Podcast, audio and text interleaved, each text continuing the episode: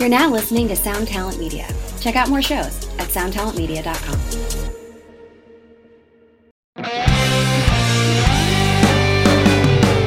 Hi, and welcome to another episode of Honest AF with me, Daniela Clark. And me, Barbara Ann Wild. Hi, Barb.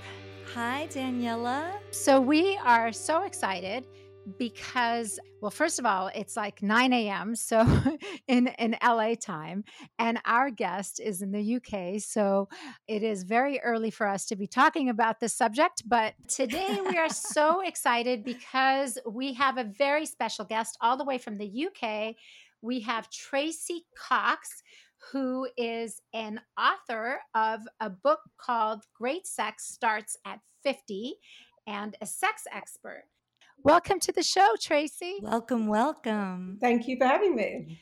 We're so excited to be speaking to you, even though it's really early to be talking about sex. Although, according to you, morning is a, a good time for sex. Any time's a good time for sex.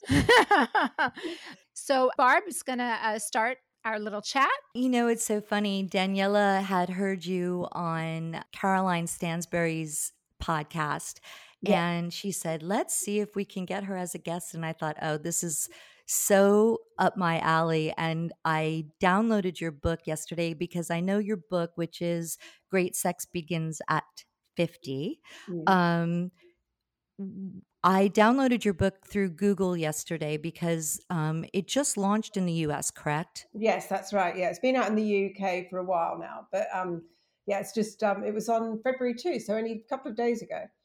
Right. So I did order some hard copy that are getting sent to me through Barnes and Noble, but I have to say that I've basically read the entire book in a you know in quite a few hours last night, oh, and it's it's so amazing. And thank you for writing this book because there is nothing out there that addresses these important issues because Danielle and I, part of the reason we do this podcast is because of, um, you know, trying to battle aging mentally, physically, sexually after 50. And I found there aren't many places to go for this information. And um, thank you for for doing this because it's, it's your 17th book and you've you, you're an expert but wow i mean there were so many things in there that I didn't know. And maybe you want to talk about why you feel like you needed to write the book.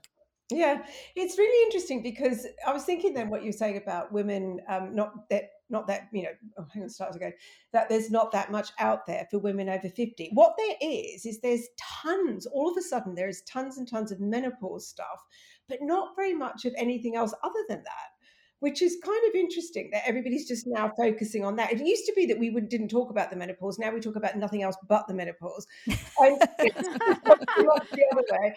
And I, as you said, I've written six, well, I'd written 16 books at that point, And also I was a bit like, publishers always want general sex books. And I was a little bit like, God, what else? How many times can you describe how to give oral sex or a hand job or something? I mean, I really cannot do that again. And then I turned 50. Actually, it was a bit before 50. And suddenly it was like, oh my God, I do have lots to say because my sex drive pre 50 and, and post 50 is completely different. And it really is a very, very different type of sex that you're going to have post 50. And I thought, well, hell, you know, I honestly thought I was going to be immune to it because I thought I've written all these books, I've got a high sex drive, I'm going to be fine. And I wasn't fine. And I thought, well, God, if I'm struggling, then lots of other people will be as well. And I wanted it to be a really positive book, but like my other books, very practical, um, very, you know, with, you know, to reassure and entertain a little bit. And also um, just to have lots of practical stuff that you could go oh yeah that's right. She said to do that. I can go back in and have a look at this yeah, I love the fact that you're realistic uh, because I tend to not be. And but you're also optimistic and hopeful. And I have a very similar experience. I had never had painful or um, horrible periods. I never really PMSed and my moods are pretty even keeled and my libido was through the roof. And then I'm postmenopausal since I'm since about 2017. And same thing, my only real issue has been my libido waning and I've been researching in any way I can because I'm I'm a little bit afraid of HRT and you do talk about them quite a bit in the book and so you're a proponent of them if it's okay for you medically, correct? I am probably because I think that the research on HRT was very unfair in the beginning. You know, the, the bit that put everybody off was um, on a, based on a sample that was so small that it should never really have been released. And yet everybody sort of grabbed onto that. It's like, oh, it's bad, it causes cancer. Now, certainly, if you have any sort of cancer um, you know risk at all you can't use it. You know there are lots of people who really cannot use it but otherwise there are so many ways now to use it very safely. Like they they you know most people now don't use tablets. They actually use a gel or you know a pessary or something like that so which is a hell of a lot um, less um, less dangerous for you. So and i just had such good results with it. So i do sort of if you can do it, I think something like an estrogen gel, or so, or or actually, even if you can't really take HRT, the thing that changed it most for me it was um, um, estrogen pessaries, which you insert, and almost everybody can use those. And that was a big thing because it was like, wow, I've, I've got my vagina back again.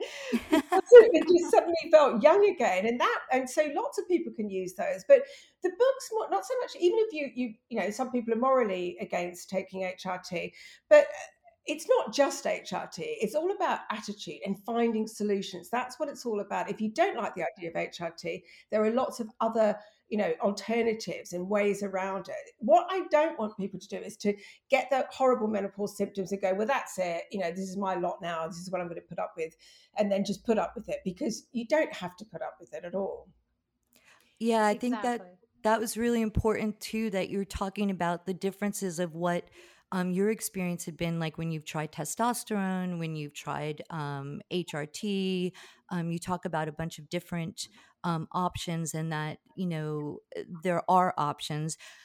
The one one of the things that i didn't know and i found so fascinating in your book was how you were saying you know so much of sex after 50 or our libido or you know obviously it's hormones but there is so much of it is mental. And i thought that makes so much sense because if you're in a new relationship and you're over 50 if you're you know you you kick your husband to the curb and you're you know dating like caroline some hot yeah. you know 20 years younger man i'm not so sure that you're having as much trouble in that honeymoon period as you are um, in, in a long-term relationship or um, and and i thought wow so so much of it is mental and you address that in the book and no one has done that for me. I mean, I haven't been able to find that anywhere. Well, that's fantastic, and it, um, thank you for saying that. And it, and it, it is. I, I, did laugh when I did that um, podcast with Caroline. Um, oh my god! As if you could have libido problems when you're um, shagging him. Honestly, um, exactly right. but know. We should we should actually mention that your book is called "Great Sex Starts at 50. Yes, I was going to correct you on that. It's not um it's yeah. not Great Sex begins at 50, it starts at 50. But yes, I mean the honeymoon period is a wonderful thing because and it's not just attitude though. It does it does cause all those hormones to release, the love and sex hormones. They all re-release when you meet somebody new. And then they drop off again post eight post after about 18 months normally. So if you suddenly are over 50 and ditch your husband and meet somebody new, yes, you are going to be having a better time of it.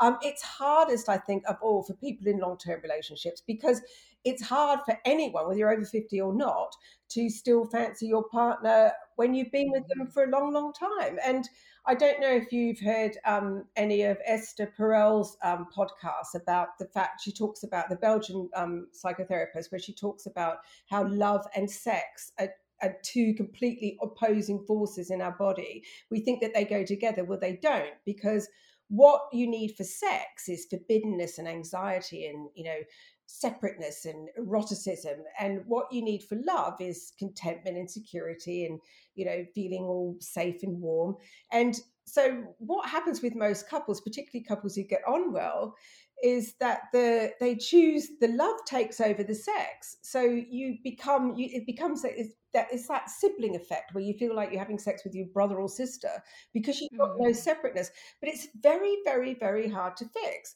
because you know the relationships that have the best sex long term are usually the worst relationships where they're roller coastering up and down and the couples who are the closest often suffer the most. So that's something that I address in the book that hits you whether you're 50 or not, but it's particularly hard if you've been together for a long, long time.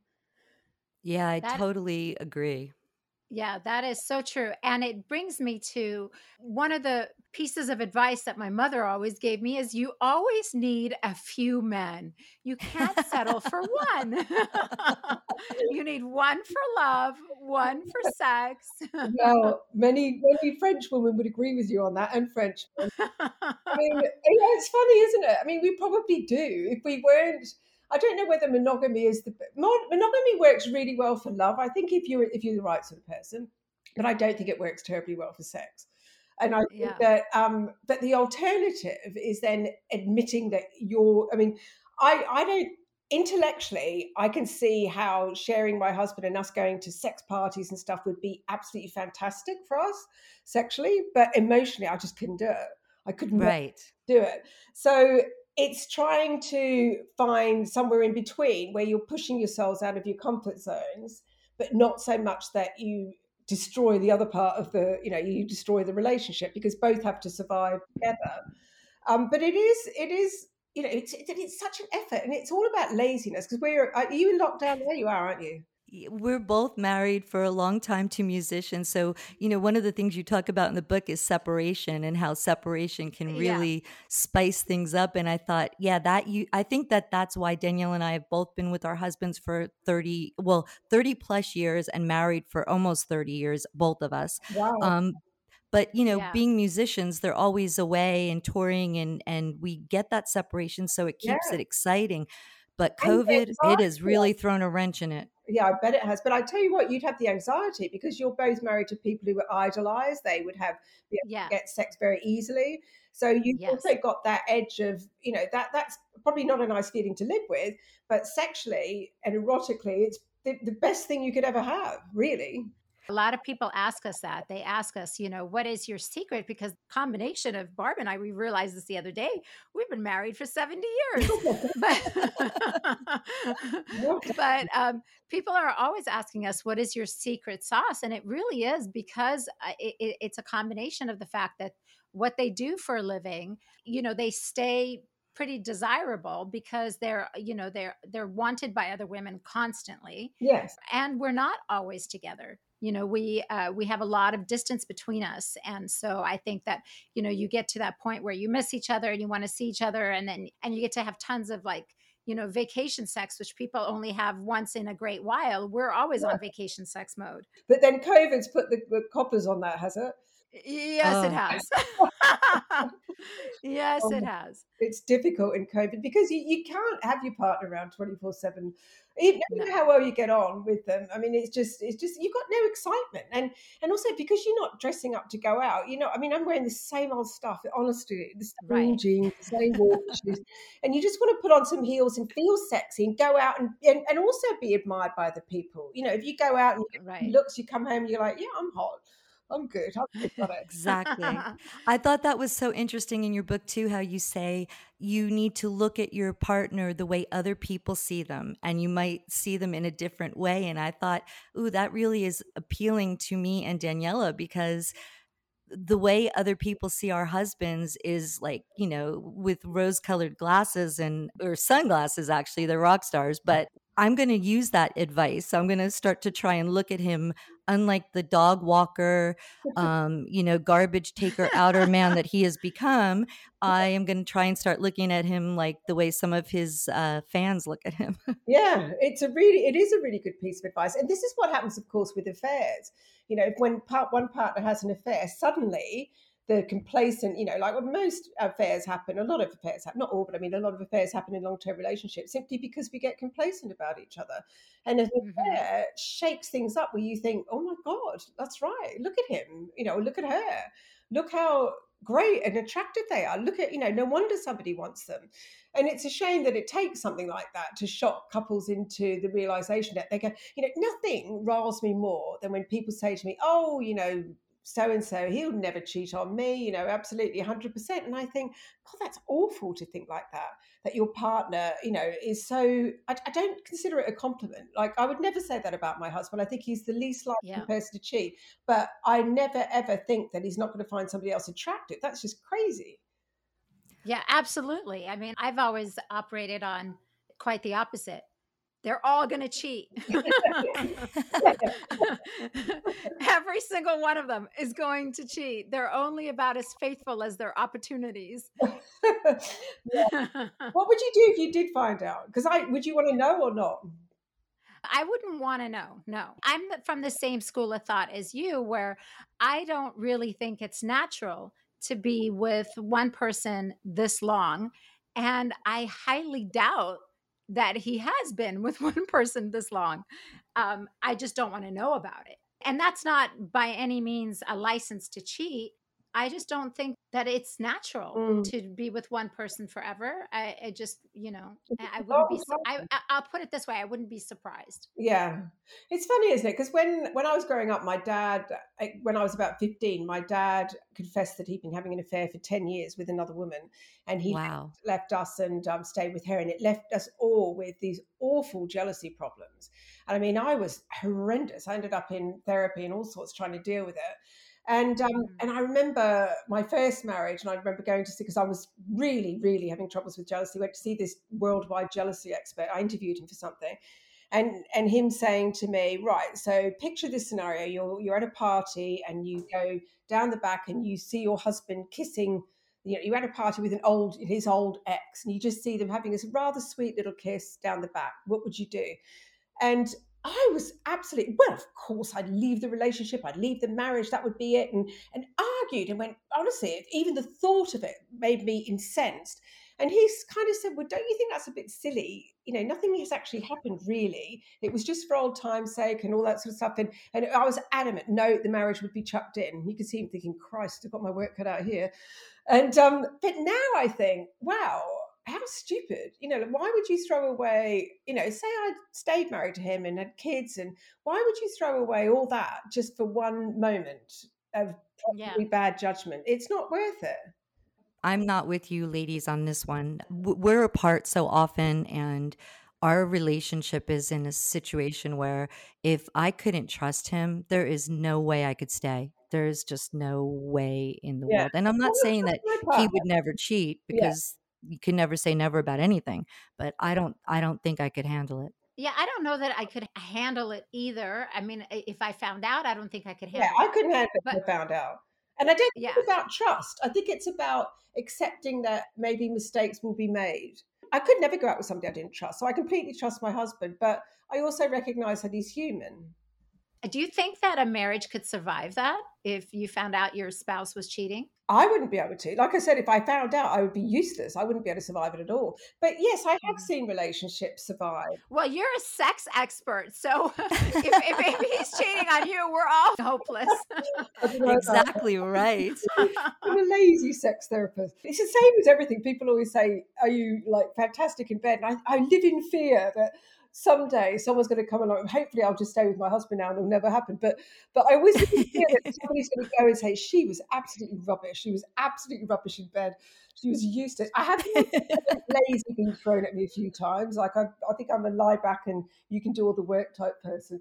But um, it's, it's quite funny um, being doing what I do. It is quite interesting how people react to you. Oh, I'm sure. And you're beautiful. So I'm sure you're, you're probably getting your fair share of uh, proposals over here. Oh, that's very nice of you. I think you look at lovely airbrushed pictures. But um, what I do have in my house, though, is, is a big bookshelf that's got all the copies of my books in all different countries because they're in about 20 different languages and stuff. And I also do two sex toy ranges with Lovehoney. So I have a few products that, that are there. And my girlfriends used to come over and just stand in front of it and say, when I was single and just go, oh my God, can you imagine a guy coming home to your place and just standing in front of this wall? And she nicknamed it the wall of temptation that they'd start, that if they'd walk in, all, you know, thinking this is going to be great. And look at that. And everything would just go down very quickly.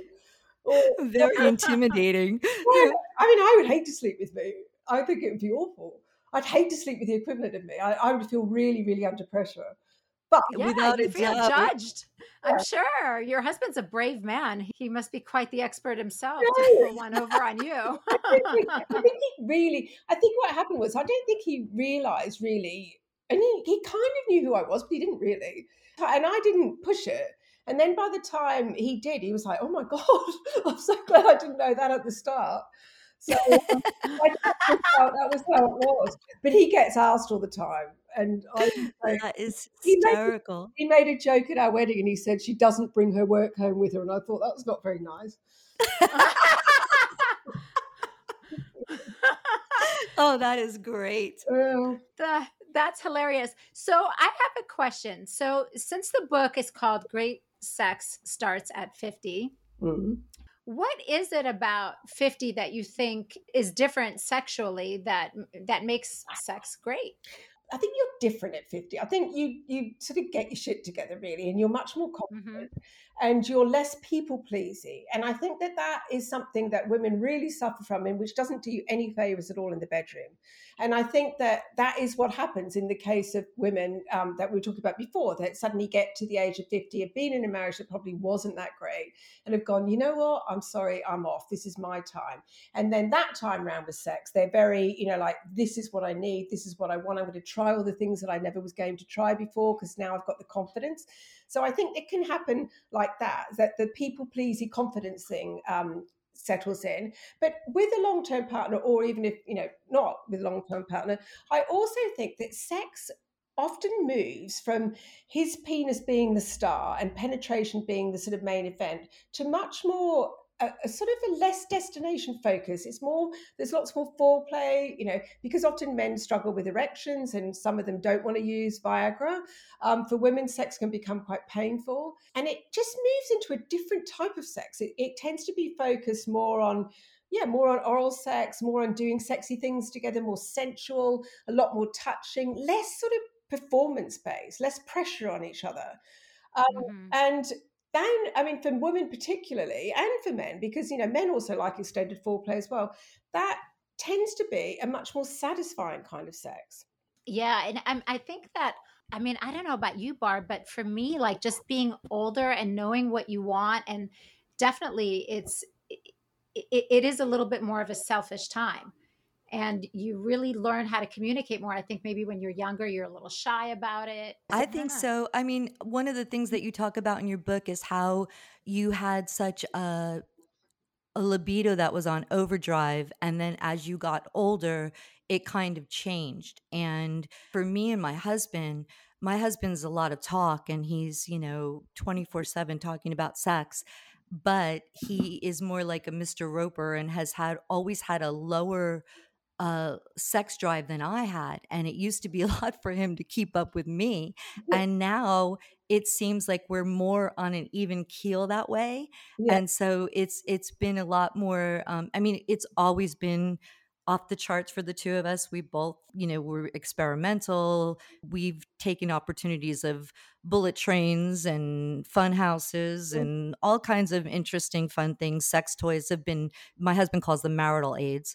Um, they've been in our in our repertoire forever. So yeah. it hasn't been so much communicating that way but it's changed in far as far as our rhythm and i think that that it's kind of probably a good thing for me to be a little more subdued than i used to be so is he older than you or younger than you uh, we're exactly well. He's a year and a half older than me, oh, okay. um, but we're we're we grew up together. Yeah, we've been together since I'm 16 years old. But uh, wow. you know, he's definitely had a lower temperature than I did and now mine's kind of gone down to his a little bit and it's neither of us are complaining no I think it's nice of it. I mean, you're very lucky if it if you sex drives can sort of become compatible, and and I think that's half the secret, isn't it? It's not so much whether you're having loads of sex or whether you're not having very much sex. It's all about what makes you happy, and that was one thing that I wanted to you know really emphasize in the book is that whole thing about find your normal.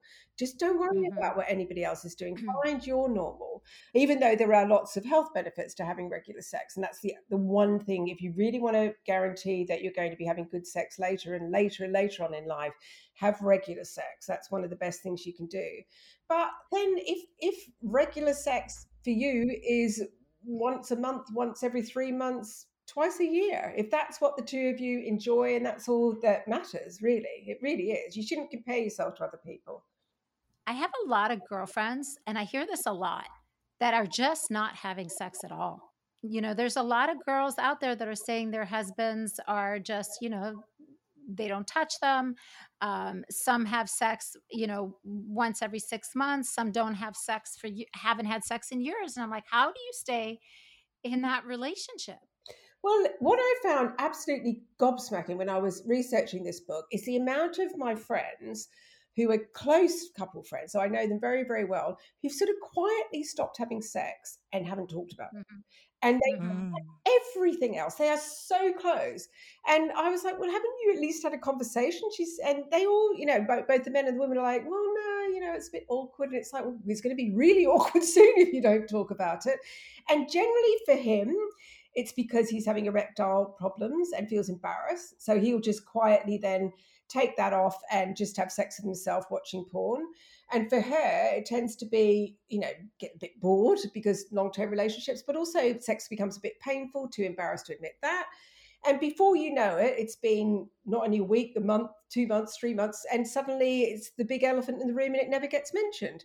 And, you know, there is nothing wrong if you decide as a couple to to um, have you know to decide that you don't want to have sex anymore and you both agree on that that's fine um, but you can't just stop having sex and not talk about it. That really isn't good for your relationship because what happens then is that affection stops because both of you are too scared to be too intimate and you know and playful and touch each other in other ways because you're thinking, well, God, this could lead to sex, and I don't, I don't know how to deal with that. So affection stops as well when you don't talk about it, and then you, what have you got left then? If you've got no sex, no mm-hmm. affection, that's not even friends. That's just mm-hmm. a bad relationship. What? Yeah, without a doubt. So what can people do if they're in in that situation? Just talk about it. You have to have the conversation. You just there's no way around it. You have to just say to your partner, look, um, I absolutely love you, but I'm really concerned about the fact that we haven't had sex for X amount of time, and I'd really like to talk about it because I really miss it. Just, just mm-hmm. that. Now, depending on who was the one, I mean, generally that tends to come from the person who didn't want the sex to stop rather than the person who did. Um, so the person who, you know, they don't be surprised if they go stomping off, they're really angry or embarrassed, or just say, I'm not dealing with this and then run off.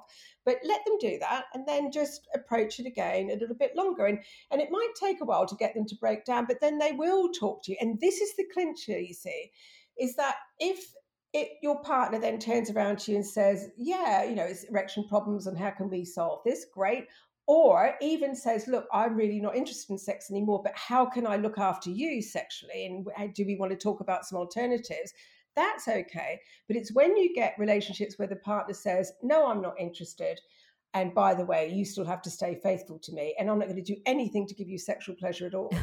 I mean, and people do say that. It's like, how dare you? When you when wow. you somebody that you make a, a pact, don't you, that you're going to look after each other in all sorts of ways. Right. And I don't think that's on because even if you don't want to have sex yourself, you can pleasure your partner. You can watch them masturbate. You can use a sex toy on them. You can do all sorts of things. Or, yeah, or they can get a lover. yeah, yeah, give them permission to have a lover. Um, yeah. But yeah, it's very, but there, there, there, it was an interesting chapter writing the one about sexist relationships because I so, I understand, and lots of couples, you know, who've maybe been together forever and had loads of sex and just go, you know what, I've had enough of that now. I can't. as well, you know, I do really get it, but you've got to have a conversation. That you you must. Yeah.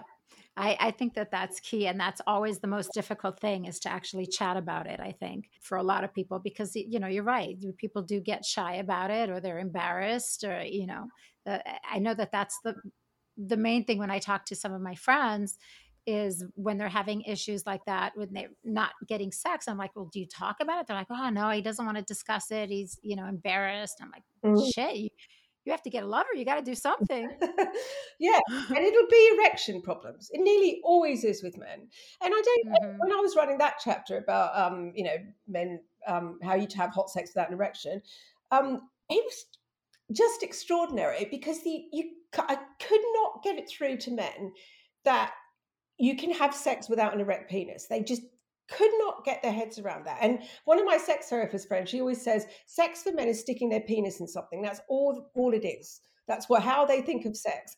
And they couldn't, and they were like, but but and I said, well, you can have an orgasm without having an erect penis. You don't need an erect penis, especially if you're just gonna have an oral sex session or something. But no, I can't. I, it, they just the thought of it is like, well, how will she desire me? And it's like, honey, you know, desire is a lot more than looking at your penis hard. It, you know, it's, I think, you know, they'd like to think that that's what turns women on, and it does to an extent, but that's not the only thing. And they, that's why they send dick pics all the time. I know it's hilarious. Um, it's, it's sort of you know trying to get that through to them, and I didn't succeed in many many times. I just couldn't. I just couldn't conceive of it. That, but how can I have sex if I'm not erect? And it was like, well, you can experience desire and lust um, by giving her pleasure. But if I experience desire and lust and I don't get an erection from that, then that's going to stop my desire because I'm not functioning. You know, all this whole, I mean, I'd hate to be a man. They talk about women having penis envy. No, thank you. Yeah. Oh, I know. It's a lot of pressure, I think, sometimes. Yes, all the time for on men. And I can see why. I mean, we're going to end up with so many problems with Viagra, you know, because I mean, all of my sex therapist friends say that, you know, it's a blessing and it's a curse because often what you get is is if the guy, you know, nature's very kind. So as he's losing his erection, it's not becoming as hard. She's becoming more sensitive, drier, less elastic, and it and it goes together, right? Because mm-hmm. you then put a, a rock hard, you know, rock star penis with an aging vagina, and there's nothing invented for us, then often you get it's a disaster. It hurts. And right. you know, the men suddenly, I'm talking about with couples who don't communicate very well, then suddenly the guy's like, Well, I'm really happy now because I've got my penis back and I want to go and use it. If you're not going to let me use it on you, well, then maybe I'll look elsewhere. It can cause all sorts of problems. One thing that I noticed about those um, performance enhancing uh, male products is that my husband in particular when he you know feels like he needs to use something like that mm. he becomes nasty the next day or hours later it does something to his brain like testosterone it's almost like roid rages I, am almost to the point mm. where i'm like you know what i'd rather not like yeah. just don't even go there and what happens with my husband, he's going to kill me for saying, admitting that he uses it, is he gets so hot, he gets a bright red head, as he puts it. he gets really hot. And then he, he sort of, he, he, he kind of looks weird. It looks like, it makes everything and then he just gets really sleepy afterward. And it's like, oh, great. Well, that was worth it then. oh God. Oh, poor Phil, our engineer. He's not he's not commenting because he's on mute here, but this is one big poor Phil episode. Um, and we always have to apologize to him for the things he hears from us. Um, what what what one of the we have um we have a segment on our show called Dear Daniela, and people write in asking questions. And one of the questions someone asked was, um, What do you do if you and your partner's kink is different? Like, what if one person likes it a little kinkier than the other? How do you deal with that? Gosh, you try and find a compromise in there. And, um, and they usually, I mean, unless it's a, an extreme, I mean, it's difficult really because if you have you know a kink say say you really into bdsm and your partner's just not into it at all um, it can be very very difficult and it does cause a lot of problems with people. But but most of the time if the person without the kink is willing to um, indulge a little bit most of the time you can meet halfway or perhaps that person indulges the king watching porn or you know in some other kind of you know greed on on way but it is it is quite difficult but usually there's some kind of compromise there. Like even if you say your partner's really into BDSM in a in a you know in a extreme way and you're not it's the few people won't play a tie-up game or you know something like that. But sometimes what can happen is if what if you do find that compromise it can feel like not that great for either of you. That's the other problem with that in that you know the person who's not into the kink is just dreading those sessions and the person who is into the kink is thinking well this isn't really extreme enough for me so i'm not enjoying it either um, mm. and then you have to have another conversation about, well, how, you know, can you enjoy sex without it? You know, is our sex ever going to be gratifying? And then, you know, come up with an option of maybe, you know, exploring it elsewhere, or maybe you're with the wrong person. It kind of depends on mm-hmm. how how much the difference is between the two of you and how willing you are to compromise and how satisfied you are with that. I think that's what's so that's kind of interesting about dating these days is you know this didn't exist when we first started dating but what's interesting now is watching these like dating sites like uh, hinge and bumble and tinder and all these dating sites they will upfront say what they're into. Yeah. And, and, you know and i think that that's really good because a lot of times people are not really comfortable discussing what they're into in the beginning so it's kind of like a fright when you're in, in the bedroom with them and they're all of a sudden cracking out the whips. But I used to have to go into the classified ads into the newspaper for those things. Yeah, right. I know, and I I do. Yeah, I find that a bit like, wow, is that what people do these days?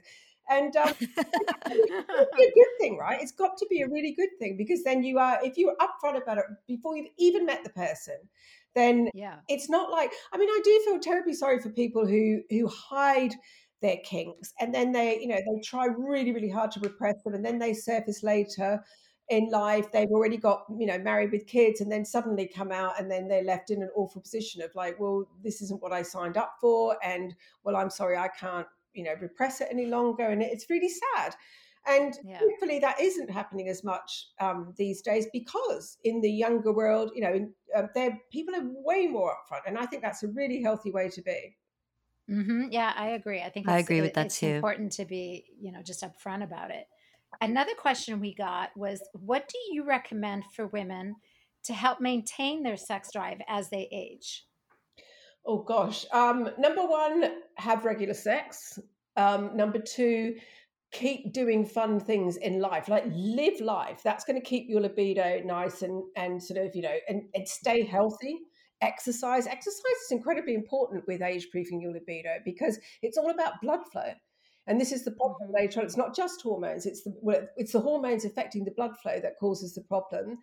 Um, and also just constantly, constantly look for new things, new challenges. It's all about moving forward, moving forward, not just doing the same old thing. Because if you just keep doing the same old thing, and you imagine, you know, especially if you stay with the, stay with the same person, it's you know, sex becomes boring as you, you know, long term for most people at some point. But if you don't change your sexual repertoire up, um, you know, you just got no. So it's all about just trying, you know, really, people hate it when I say schedule sex, but when I say schedule sex, I mean schedule sex and make sure that you you both come up with something new to try like take in turn say right your turn. You got to come up with something new that we're going to try this week. Now it might not be, it's not that you have to have sex at 10 o'clock on a saturday but you know keep, keep momentum going. Keep make it as part of your things we need to do list. And i think that sounds so unpassionate but it actually works. The more sex you have the less you're likely to forget about it. And this is what happens with couples is that they stop having sex and then you forget how really good it can be. And then you have sex and you're like, wow, I'd forgotten how great that was. So you've got yeah, exactly. the momentum going. Yeah, use it or lose it, kids. Yeah. I love that you talked about scheduling sex in your book because my husband always says to me, Can you fit me in for an appointment? and I thought, I don't find that I find that sexy. I think, you know what? At least he's acknowledging that I have an insane amount of things to do in my day and he's just saying, you know, like I'm trying to uh be considerate and but I still I still want to get with you on this. So, you know, and and he doesn't he doesn't find offense to it either. Like, can you can you fit me in? I'm like, yes, actually, let's uh, you know, as soon as we get my son to school, I'll meet you in the bedroom. Yeah, I think that's perfect. See, I, I've never had a problem with stuff like that. Maybe it's because I'm such an organized control freak. I think maybe I try and organize sex the same way I organize everything else, but it does work. it really does work. And well, I mean, it doesn't work if you're just going to have the same sex every single time you suggest that. But, and, you know, it, it is it's nice to have something to look forward to. I mean, everyone makes a big deal about spontaneous sex. Well, you know, you girls have backed me up on this, and that spontaneous sex dies in in long term relationships very early on. You have to create desire. You have to make that happen. You know that I, nothing gets me more upset when I see these, you know, movies or TV shows, and you've got like couples who've been together, you know, thirty years, and they just wake up on a Sunday and just look at each other, and suddenly they're having frantic sex against, you know, the on the floor and it's like that no that you might end up doing that but it's usually something that's inspired that you don't just get up and look at each other and that's it you that's part of the beginning that part of your book had me in stitches laughing when you said that you're yelling at the television going that just does not happen I know. My poor husband is going, yes, I know. They haven't had any foreplay. Yes, I know. They just most people have their kids screaming in the background, the dogs are barking and they need to get out. But have you noticed sex on television? Literally, they will they'll go from not even thinking about sex to penetrative sex within about 30 seconds. Yeah, totally. Does this happen? And also you think post 50 that doesn't happen. You you need lube, you need to prepare yourself, you need all sorts of stuff. And it's just it just makes me so angry because then people look at that and they think, oh wow, you know, I can't do that anymore. And then then, you know, people go, well, wow, that's that's obviously something wrong with me. And then they start avoiding sex. And Then they're like, wow, so that must be how everybody has sex. It's not. So right. I hope that, you know, the book normalizes sex for people, that it, you know, it is something sometimes that you want to plan when you you know if you need to you know i mean the other thing i think is that we need to take responsibility for arousing ourselves. We, we're very good at letting our partners do it and like well you've got to put me in the mood for sex. Well you can put yourself in the mood for sex by you know reading a sexy book watching something sexy you know trying a sex toy so that you're starting off sex warm not cold. And i think that's something that you need to think about when you're older as well. Which brings me to um, and another question. So you have a line of um, sex toys. Mm-hmm. We have a, another section called Barb's Bag of Tricks that we always talk about. yeah. And Barb usually pulls out, um, uh, you know, a lot of beauty products, uh, you know, tips and tricks on how to stay youthful.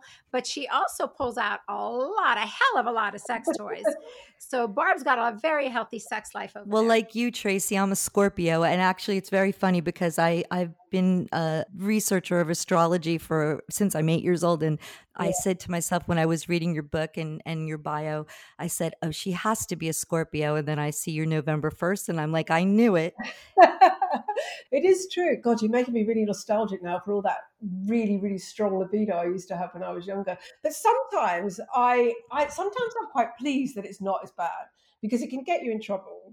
One hundred percent. Yeah, without a doubt. The sex going back to the sex toys, was quite interesting um, when they asked me to do that line of sex toys because it was really funny actually because they said, well, you know, yeah, I want to create the best vibrator in the world. And that's when you get such a shock when you actually have to go into it because the ones that look really beautiful, they don't carry the vibration well. This is back in the day. And it was like, oh, there's a reason why those old black, horrible plastic things everyone had rattling around in their drawers weren't carry the vibration. Those lovely pebble ones, it's really hard to get the vibration right.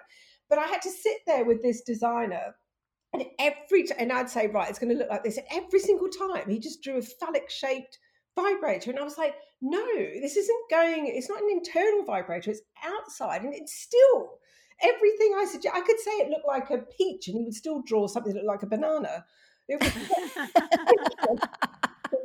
so I was, you know, I was lucky. That was about 15 years ago when I did the range, and and it was just at the time when women were starting to design sex toys. And wow, hasn't it made a difference? Oh, Without yeah. a doubt, I'm I'm actually excited to go into your shop. I'm uh, after your book. I'm going right into your um, you sex to, toy shop, and I'll send some to you.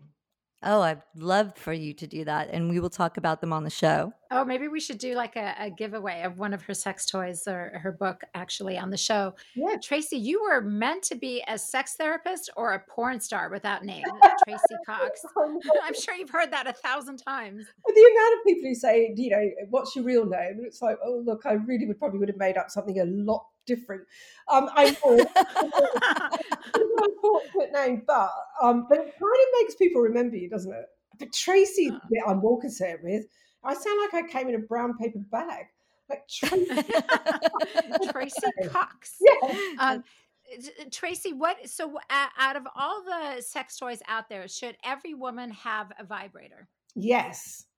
I don't know Okay. how people function without vibrators. I don't mean I had my first orgasm with a vibrator, and I it's still by far the most effective, easy way for women to orgasm. And particularly if you're going through a period where your husband's away or doesn't want sex, it, it you know it keeps you. That's what keeps your libido going as well. But to answer that other question is regular masturbation.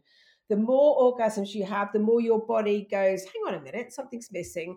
You know, take yourself off and give yourself an orgasm. So masturbating regularly and the easiest way of course is with a vibrator i mean it's incredibly difficult not to orgasm using a vibrator so um, my favorite vibrator i'd say for which is the best but it's probably not not the cheapest but is a wand vibrator because they are really strong or really slow and sensitive depending on what you like they're used externally and of course all orgasms originate from the clitoris anyway and they're also great because they're really powerful but also they don't look like a vibrator. So if you are somewhere where you've got kids your kids can i mean they'll just think it's a big microphone um, or oh, God.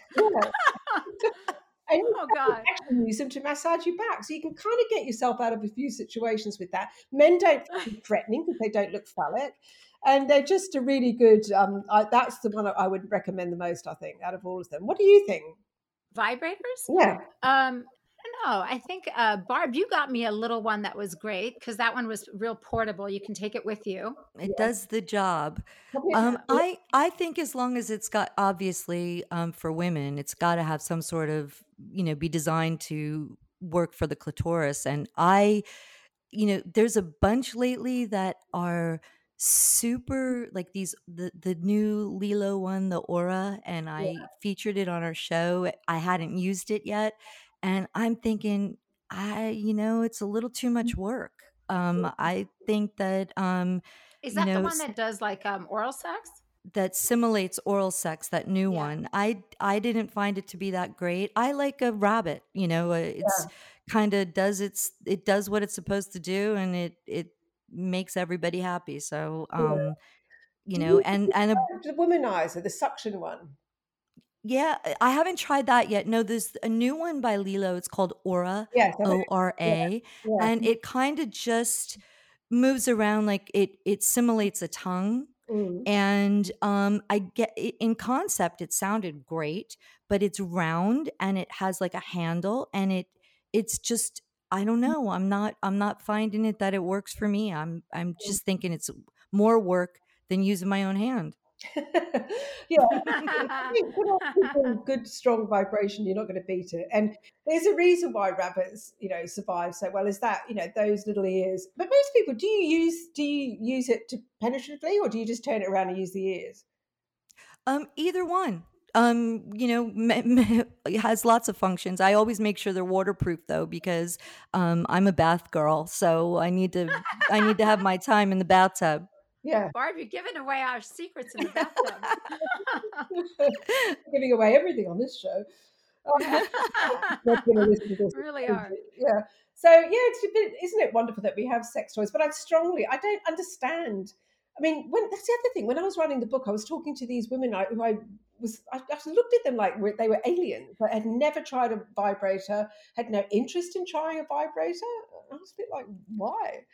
That is just so sad to me. It's so funny. My I, this reminds me of a, a a friend of mine. Her mother, um, she said to my girlfriend, she goes, "You know, I never realized how much I needed a shower massage." And she said to my girlfriend, she goes, You know, you really should try it. And I started laughing. I'm like thinking our mothers, their vibrators were like the handheld shower That's right. massagers or the, you know, electric toothbrushes. oh, I don't even want to think about that.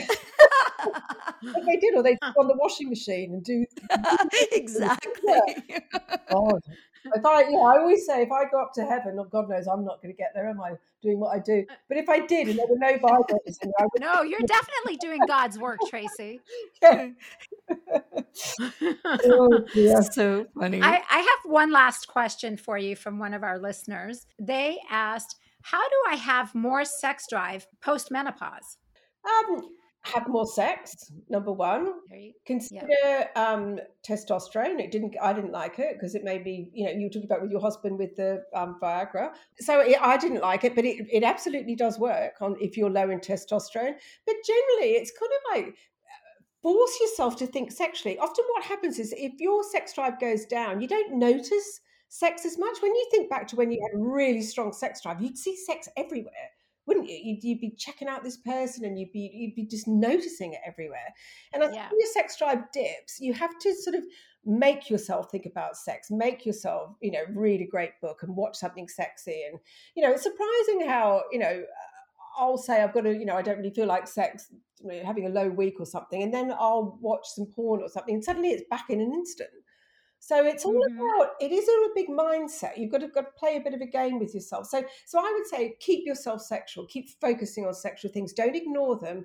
Keep focusing on them. And the other reason why people ignore it is because they start to feel guilty about having a low sex drive. So you don't want to be reminded of sex. Mm-hmm. So that's the other reason why you mm-hmm. look away. So you've got to sort of almost force yourself to be sexual. I'll tell you what I would would recommend to that person though is have you read um, Emily Nagoski's "Come as You Are"? No, but you, I, I, it's on my list after reading your book. Yeah, I'm a huge fan of hers, and I think she, that book, it's hard going. It's not an easy read. Um, it's, and it's, it's interesting to read, but I mean, it's not a, it's not a light book. But she just challenges so many things, like about you know, I still talk about sex drive, and I feel a bit guilty because she says there is no such thing as a sex drive. It's all to do with you know, different having different ducks in a row, basically, especially for women.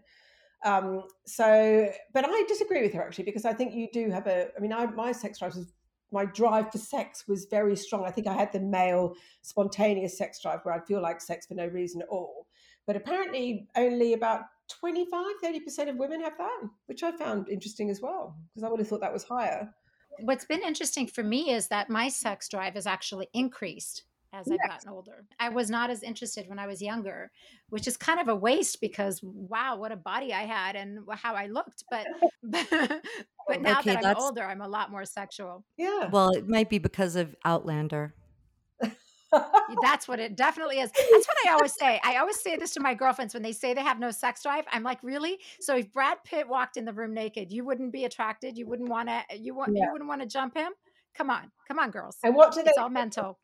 I found that so interesting in your book though Tracey how much of it is mental even menopause symptoms you mm. when you talk about that and how you know different countries and cultures attitude about it changes the way we respond to it and although there is obviously physical um, p- component to it because of hormone levels dropping and stuff mm. i i think it's incredible even sex drive it's it's so much of it is mental Oh, completely. And also, I mean, it's a weird, I mean, you imagine our parents having a discussion like this on a on a podcast. Well, no, no. Well, actually, you know, it's so funny. My mother, I'm one of seven children, and my mother was um, must have had I must have inherited her sex drive um, because she I mean she would knock on the door when she was you know third divorce and ready to go out and she my sisters would be getting ready to go out and she'd say uh, excuse me girls um, you're not the only one that wants to get laid. Let me in the bathroom. And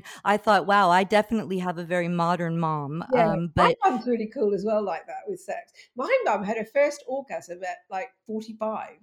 Wow. Yeah, my dad, who cheated, was the worst at sex apparently, and my mum ended up with this, this, German guy. He, and she, honest to God, she'd insist on telling me, and then we did this, darling, and then we did that. And I was like, my hairs was. I thought I haven't done half of the stuff she was doing. Um, I was very impressed. I love that. Very impressed. But um, wow. it's good that we are we are you know so much more open. But I still think there is a stigma around menopause. I still think there is a stigma around talking about, you know, things like painful sex or things like that. I think people just don't talk about it. And the That's more true. we talk about it, the more we normalize it, the more people will go, oh, okay, right. So other people are, are having this issue as well. And you feel less like, God, I'm, you know, not as hot as I was when I was young because I've got this, you know, problem with penetration or deep penetration, which I do. I, I still have a problem with it, despite the HRT and the and the pessaries. I've got to be really careful and um, and it is a bit annoying, but it's like, oh, for God's sake, just do different things and do try different angles. And so there's always a solution. There is always a solution. But is talking about menopause to your partner sexy?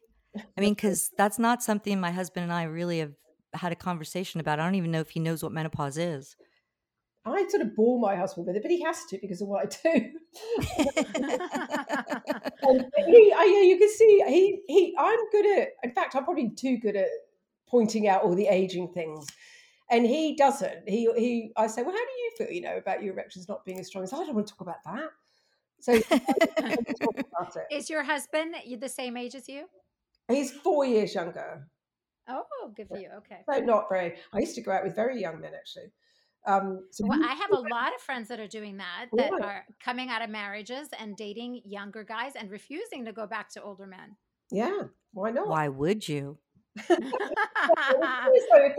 really nice actually dating somebody my own age for a change because four years is nothing, and um, yeah, and it is quite nice. It's like yeah, I was ready for it by then. I was a bit sick of the. I think I, I think it's quite stress, not stressful because I think young guys are fun, but as you get well, I'm nearly sixty now, and oh wow, and I you don't look at it all. You look incredible. Oh well, thank you. But I do. I don't know if I'd like to be. I, I'm quite cool with aging. I don't. I mean, I do the injectables and stuff like that, but not anything else not so do we like same and stuff like that and um but i don't want to do anything else i'm quite happy with that but i don't know whether i'd like to get up next to some 30 year old looking the way i look you know i'm just quite happy that and also you you're what you want to do in life's different and miles is you know happy to i don't want to do the same things i did when i was 30 so right. it's mm-hmm. quite nice to be with someone your own age i think when you get older i think it's great when you're younger but when you get older and really want to settle down i think that it's quite nice well i wouldn't want to have a relationship with a younger person but I wouldn't mind having sex with a younger person. yeah. I mean, some people manage right. really well. Some people it just works. And I mean, for God's sake, it works the other way around, you know, for lots of men, doesn't it? Going out with Exactly. So there's yeah. no reason, apart from children, where it where it doesn't work. But I do think at a, at extreme ends, I think particularly when you get a bit older, post maybe 60, I reckon you probably want to be with somebody more your own age. I don't know. I mean, some people don't. I'm just speaking for myself, really. No, I do have I do have several friends that married much older and I watched it with my mother. She always dated men, you know, 15 to 20 years older and at some point they're ready to sit down and watch television and yeah. you're ready to go and it doesn't it's the, the yeah. compatibility kind of wanes. Yeah, I think so. I think in that middle bit, it doesn't really matter in your life. But then as I, as you get, you know, when you're really young or really old, I think it does start to. God Almighty, I'm depressing myself now. I'm thinking about you slow down.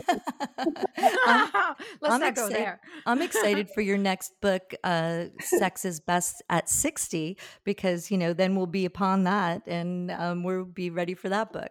I know. And then I was thinking, like, when do I write the next book? I reckon it's probably 70 because I think 50, 60 is probably going to be about the same. But I reckon probably post 70, you're looking at a whole different thing. But there's a woman called, um, I've forgotten her last name now, Joan. I've forgotten her last name. I mentioned her in the book. She she covers that really well. I wish I could remember her name. Anyway, if you look up Joan and put in older sex, she will pop up, and she does great books for over seventy year olds. So maybe she's already covered. Oh wow, awesome! Yeah. So interesting.